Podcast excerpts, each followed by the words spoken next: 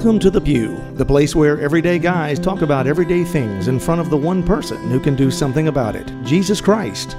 Now, here's your host, just a guy in the pew, John Edwards.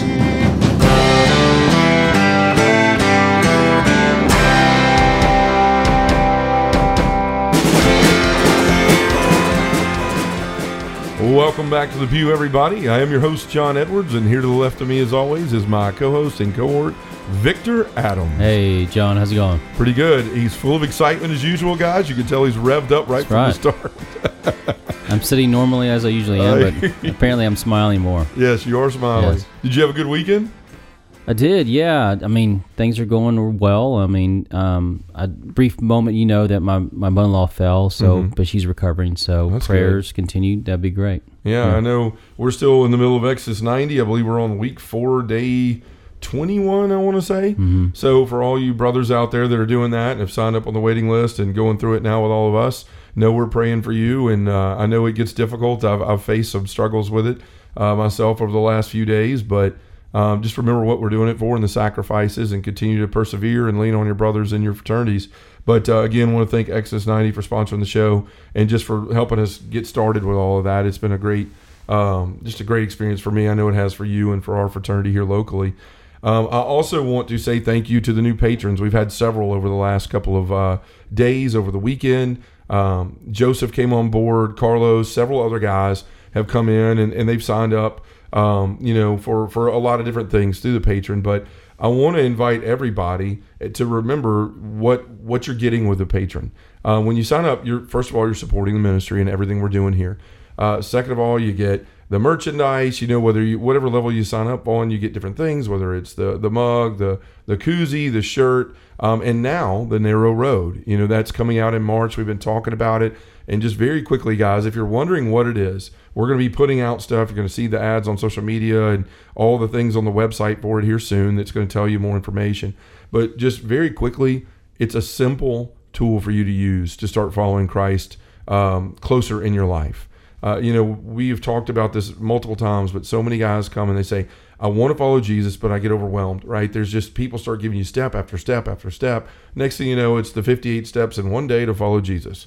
And guys get overwhelmed. We put things down. So what we've done is try to come, come up with something that's simple, things that, that I've done in my life, that you've done in yours to grow closer to Christ. Um, and those things are trying to live a virtue every month. So you're going to focus on that. The first one in March is going to be charity. It's learning how to live that virtue in the main relationships of your life with your, with first of all with God, with your wife, with your children, with your neighbors.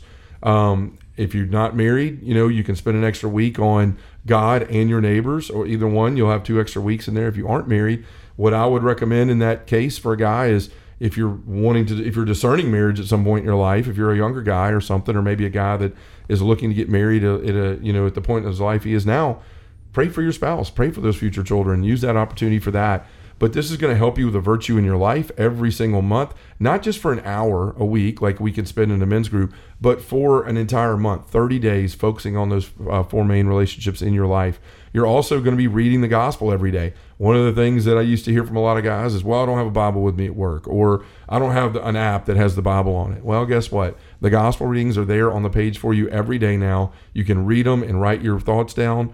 Uh, you're going to learn to, to, to ask God what He's saying to you so that you can listen to what He is, what He's saying, build that relationship and write that down every day and really focus on the messages that God's trying to give you. You're going to learn to pray. There's going to be prayers every there. You know, if you, not that you don't know how to pray, but you're going to learn some extra prayers that are going to help you live those virtues in your life.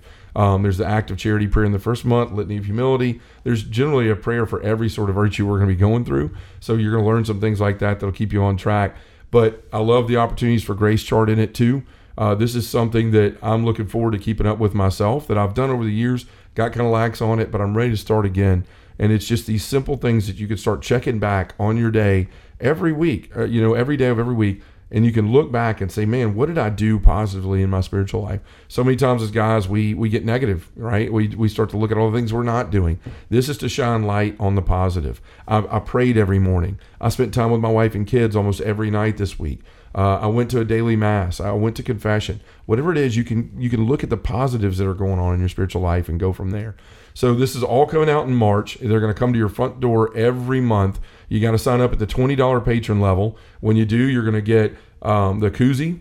You're going to get the book. You're going to get videos that come along with the narrow road that are going to walk with you every week. I'll have a video on that virtue and how to live it in your life. You're also going to get access to all the extra interview portions we've done with, you know, Jason Evert and Bill Donohue and all the people we continue to interview. And you're going to get the deeper dives into the podcast that we put out every week too. So there's a lot to it. It's not just a book for 20 bucks. You're going to get a whole lot more. But most importantly, like we always say, you're going to support the evangelization of men. This is your ministry as much as it is Victor's and mine. And this is an opportunity for you to go out and to bring other men to Christ by using the resources and the podcast and everything else we have here. So thank you for the support of those Yes, that have been supporting us. Uh, I can't wait to get those things in your hand. And if you haven't, you can go to justaguyonthepew.com, click support, go there, or you can go to patreon.com slash pew ministries. So thanks, guys. I'm excited to get that out there and get it in your hands in March. All right, on to the show. So this week I was looking on uh, our patron site, uh, the f- private Facebook group that guys get access to when they're patrons too. I forgot to say that a minute ago, but you do get access to that. And some of the guys were just throwing out show topics, and something I saw a couple times in there and in some private messages that guys sent me was about money. And you know, that should be something that's not new to any of us. Money can be such a struggle in our lives. Um, you know, guys guys just seem to have an issue with it, right? We're we're we're bred from the time we're younger to work and work hard and amass things and and start to just really build a life so you can provide and protect and and have all the things that you want in life or maybe the things you didn't have as a child.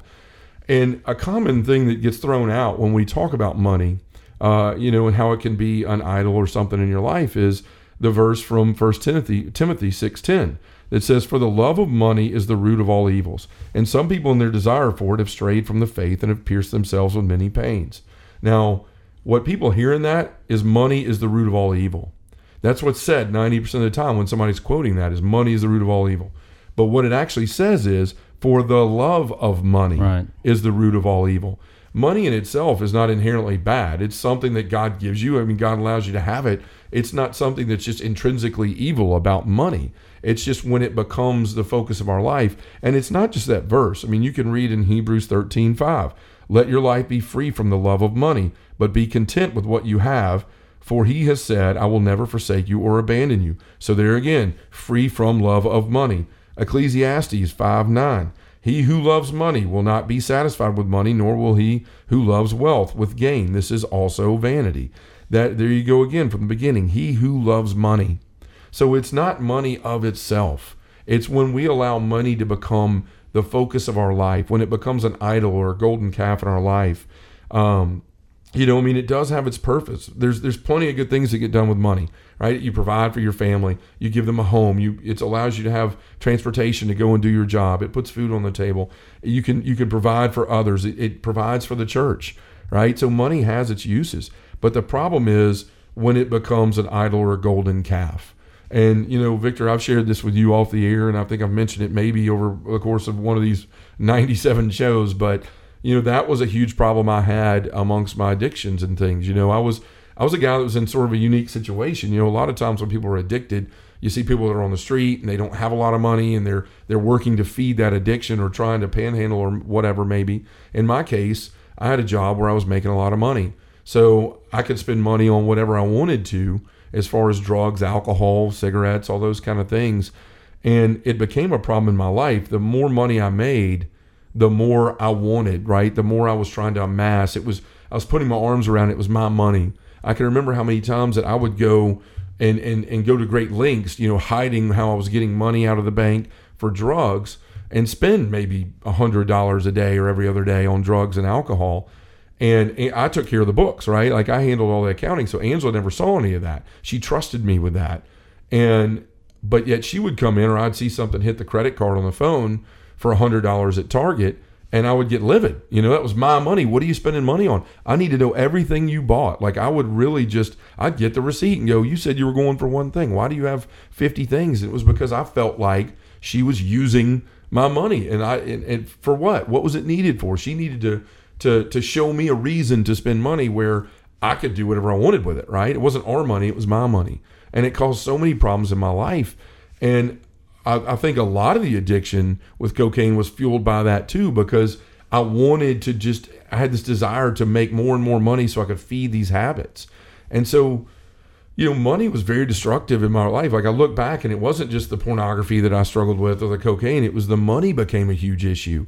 And it and it it really drove apart Angela and I in a lot of ways because she just got sick of it. She's like, I've got a job too. Why are you sitting here asking me about money? I make money. Why is it your money? But that's when money becomes a focus in our life or an idol, we begin to worship it. We begin to seek it. It becomes ours and we want to protect it and keep it as our own. And it's it's it's certainly something that has caused a lot of divorces in this country. Mm-hmm. You know, with all these separate bank accounts and prenups and all these things that are out there. When money becomes the focus of our relationship or it becomes a God in our lives, we're bound for trouble. Well, what you're you're definitely getting to is the aspect that the love of money is is the evilness because what you're doing you're replacing God. You should love God with all your heart, like we talked about shows a couple days ago. Right, love God with all your heart, strength, mind, and body. Mm-hmm. Right, but then what happens is that that love becomes a disease, and that's what that word avarice comes from. That's when someone who is so consumed with amassing wealth that it's just to kind of gain as much as they can. Mm-hmm. And that becomes toxic to them, to their heart, to where they can't give. They can't give freely. They don't want to give freely. And and it becomes a point to where it, it damages relationships, like you were just sure. saying. And and I think that's what kind of what Christ is talking about. Jesus is saying, Don't let money, you know, go into your bones and rot your your soul. Sure. Because that's what that's happening. Right. And if you look at Christ, I mean, there's there's times where he's angered where there's money, right? right? Like he gets angry when it's put before God, like when the, the money changers were in the temple and, and, basically defacing the house of God. He was angry then. But for the most part, whenever he's asked about money, I mean, he just says, you know, like like he said um, to to about Caesar, right? Give to Caesar what's Caesar's. Mm-hmm. Give to God what's God. Like he knows there's a purpose for it but he he is angered when it's that purpose becomes greater than God or when it replaces God. I mean, there's times where he provides it, right? Where where where when people ask for something, he provides it, like with the taxes. You know, right after that passage, he tells Peter to go pull a uh, fish out of the sea and open his mouth, and there's the two coins to pay their two taxes for him. So God is like Jesus understands there's a use for money, there's a need for it, but it's when it becomes a problem in your right. life. Well, he didn't he didn't want to get arrested for tax evasion, right? You know, that's so, right. Yeah. he didn't want Matthew hot on his no, tail. right, right. but. uh no, I mean the problems are it gives us things like it gives us a false sense of, of hope and security. Sure. You know, um, that's you know that's part of God's role in our life. It's we should find our hope and our security in God. But so many of us we don't ever feel secure in God, so we start amassing everything we have so that if anything mm-hmm. happens, I've got enough money to pay for everything, whether there's an accident or my house is destroyed or or you know the the market crashes. I've got all this money put away so I can I can do something with it, but um, and I can have that security.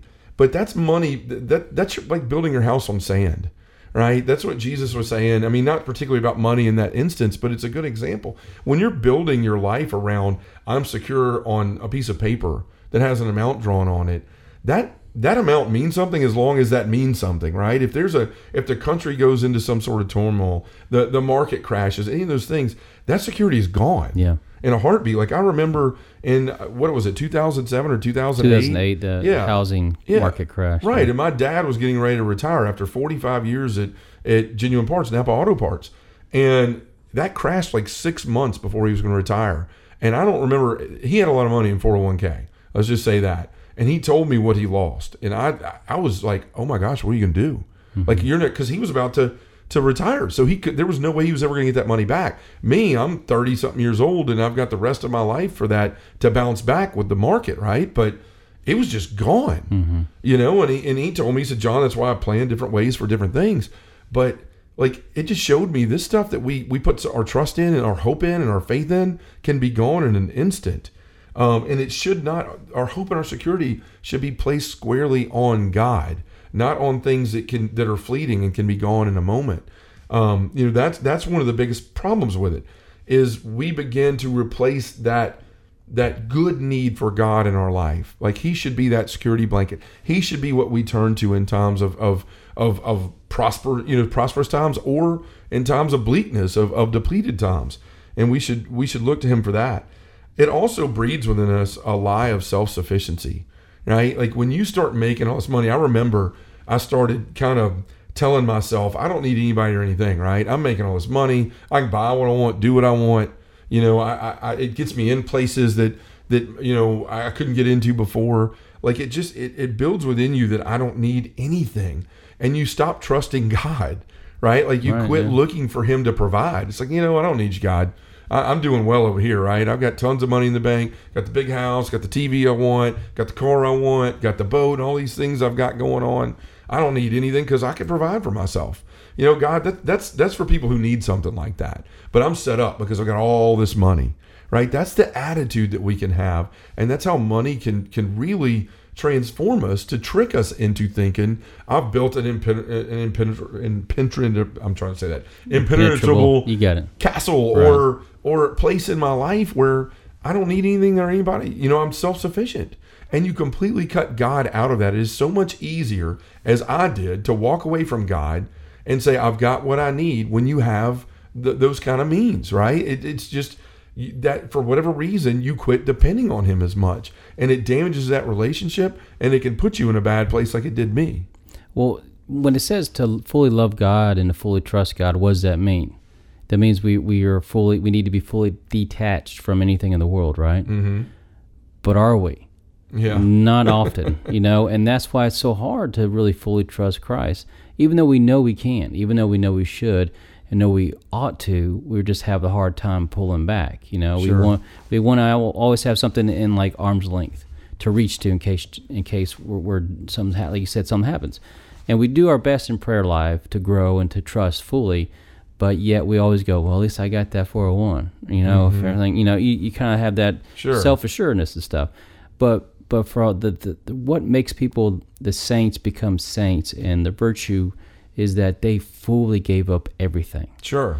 to serve God, to love God, to follow whatever He asked them to do, and that's what we should be working towards. Right. Right. Yeah. And I want to, and I just want to say very quickly for people that are being smart and putting money away That's and wanting to prepare Yeah. for their retirement and, and be able to live off that without having to worry, that's fine. Again, the point is when the love of money becomes an issue. Mm-hmm. Money in itself is not an issue. The love of money is when you're putting it on a pedestal above everything else, when it becomes a God in your life. Um, you know, the next thing I would say is it becomes our master, right? That's really what I would describe money was in my life at that time. If I had a God, it was that. Um, it allowed me, as I said, to do all the other things I was doing in my life and to hide it and all of that because I was in control of the money too. I, I purposely did the bills so Angela wouldn't see it, what I was doing. Um, but if you look like when you come when you become obsessed with money, your whole lives are built around it. You know, there's never enough, right? Like that's all we want. That's all we think about. It's never enough. Like I made really good money when I was working at Napa. Angela made good money. We had plenty, but it still was never enough. Like I remember the first time I got, you know what, a three thousand dollar paycheck when I first started as a young salesman. I was like, wow, it's a ton of money, you know. Next thing you know, I got a six thousand. I was like, wow, this is a ton of money too. Then a ten, and then bigger checks. And no matter the amount, they were impressive the first time or the second time. But then it was like, man, I only made this much. I only made Yeah. six grand this month. You know, I, I should have made this. I want this. I want this. I want this. It, it's never enough. When it when that becomes the focus of your life, you're constantly chasing it because there's you just you're spending it as well, right? Like the more money you got, the more you're spending it. That's why we see so many people in debt in this country. Mm-hmm. You know, these these athletes and things that make millions of dollars, and then three years after they're out of a sport, they're broke because of the 17 houses they bought and the 4,000 cars and all their buddies they were paying for and all of that. But it, it just it's never enough. So and it makes us not want to part with it too, right? When you have that abundance, for some reason your heart your heart starts to harden and you don't want to share as much. I remember, you know, when we would go to church, when Angela would drag me to church back then, like I wouldn't want her to give. She's like, "Well, I'm going to give 50 bucks." I'm like, "No, give 20." You know, it was just because again, it was an attack. That's my money. Who's opening the bank door and letting somebody get in there and get my money out? And we become very hard-hearted with it, and we become greedy. You know, you look at the rich man, the rich young man that came to Christ and Christ, and he had that desire to follow him. You know, he was asking, "Teacher, how do I, how do I become, how do I uh, bec- become your follower? How do I do the things that you're talking about doing?" He's like, "Sell everything you got and come follow me." And he couldn't do it because he had that attachment to everything he had. He was afraid of what's going to happen when I get rid of that. He didn't trust God enough to be able to give it away and follow him. And he was worried about losing all that he had massed, amassed. You know, he went away sad because he was a slave to his possessions. Money had become his master. And that happens a lot in our life if we're not careful. and it lends itself to that greed right? We don't want to give things away. When you're sitting there constantly grabbing everything you can grab, mm-hmm. you're kind of hoarding, right? Your arms wrap around that. Look what happened. You know, there's there's places that you know I've read that where the the you know Scripture thinks that that, that Judas was pilfering from the money that was coming in 'Cause he for controlled the the ministry purse, because yeah. he controlled Right. the purse, mm-hmm. right? Well, look at that. Like if he was taking a little bit here and there, what did he wind up doing?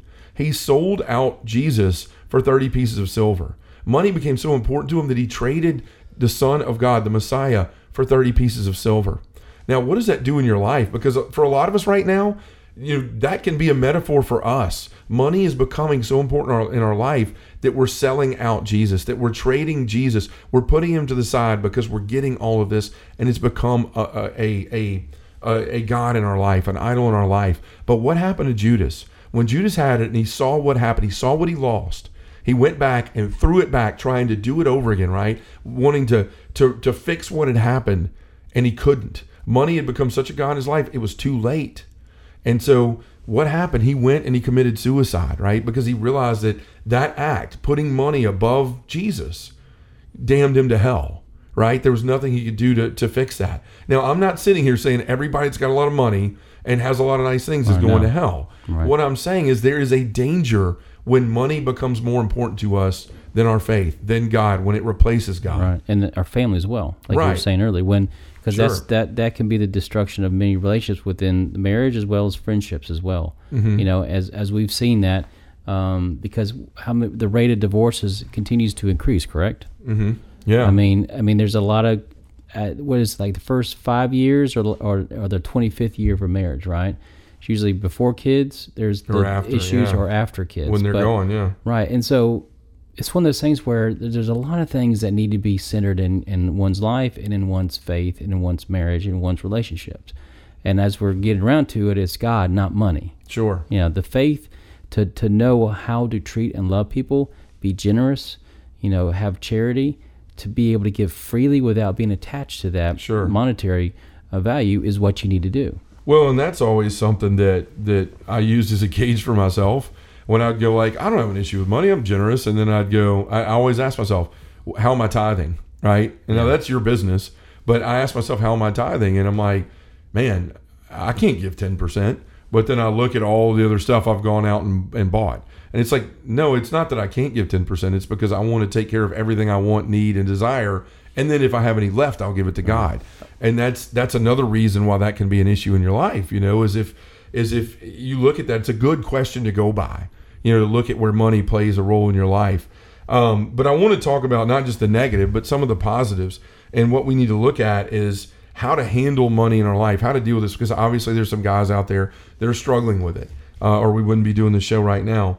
But I would say we need to look at our money as a blessing, right? A lot of times we look at it as something I earned, it's mine. You know, I've gotten my hands on it. I put in these hours. Here's my time sheet. This is my money. But if we remember that it's God's money, not ours, it's a blessing that it was given to Him by us. He gave us the bodies, the will, the energy, the way to go, the the intelligence to do whatever it is Work we're doing in life, too, the work yeah, ethic right. to go make that money. So we are good. Stu- we are stewards of it, and we need to be good stewards of it. Um, this will keep us from attachment. It'll keep us from from that very thing of just wrapping our arms around it. And when it becomes God's money, then we're way more open to doing things with it to bless other people than just keep it for ourselves. And it won't be as much of an issue because when it's God, you're asking Him, "What do you want done with it?" Right. Uh, second, our money says, "In God we trust," not the other way around. Right. So we need to trust God.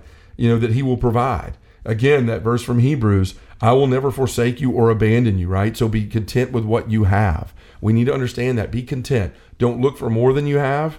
You know, don't sit there and wish you had more. Be content with what God's given you and be a good steward of it. Um, again, Jesus, if you look at the way what he tells us again and again, the fish and the taxes, right? God will provide. We need to trust in that. He went when when when they had to have money. He said, "Peter, go open the fish's mouth and give it and, and, and pay the taxes." Uh, when when they were trying to feed the five thousand, what did he say? Uh, he provided the food. He provided the bread and the fish. When they said, "We have no money," he provided again there. Um, the birds of the air, we've read about that in Matthew and Luke, and we've talked about on the show a bunch. You know, they can either reap nor sow, but our Father in heaven provides for them. Why do you worry about what you're to eat or what you're to wear? Where do you lay your head? Jesus is trying to tell us again and again money's an important thing in your life. You need it, but don't let it control you. Don't let it separate it from you. Don't let it just become an attachment for you or an idol in your life. Um, and God needs to be our true treasure because that's where our hearts will be, right? That's what it says in Yes. Matthew six nineteen. For where your treasure is, there your heart will be also. So, and I know that for a fact. Look, there was a time in my life a year ago where I suddenly was in ministry and lost my job and had no idea what to do. Started a nonprofit, had no money, you know, still don't have a lot of money in the nonprofit, but like didn't have anything, didn't know what we're going to do, and was scared to death. And my wife and I continue to pray and ask God, what do you want? If you want this to happen, if you want this to be something, then you'll provide. And He has. He has. The generous donations of the patrons, um, you know, He's provided for us to, to be able to, to do the things we need to do here. So just, we need to trust in that. So often we are so quick to forget what God has done for us in our life or what Yeah. He can do. And we go back to looking at ourselves. I have to provide. I have to make this happen. I've got to will this. And a lot of times that's when we become enslaved to the things that, that we think make those things possible for us. So we just need to continue to think about that and, and to just to to realize that that look, God is good and He's going to provide for us no matter what. Amen. So guys, I, I hear that music. Chase God as hard as you've chased money, and you'll be a saint. Be as concerned with God as you can be with money, and things will right themselves. So let's take that to prayer. In the name of the Father, and the Son, and the Holy Spirit, amen.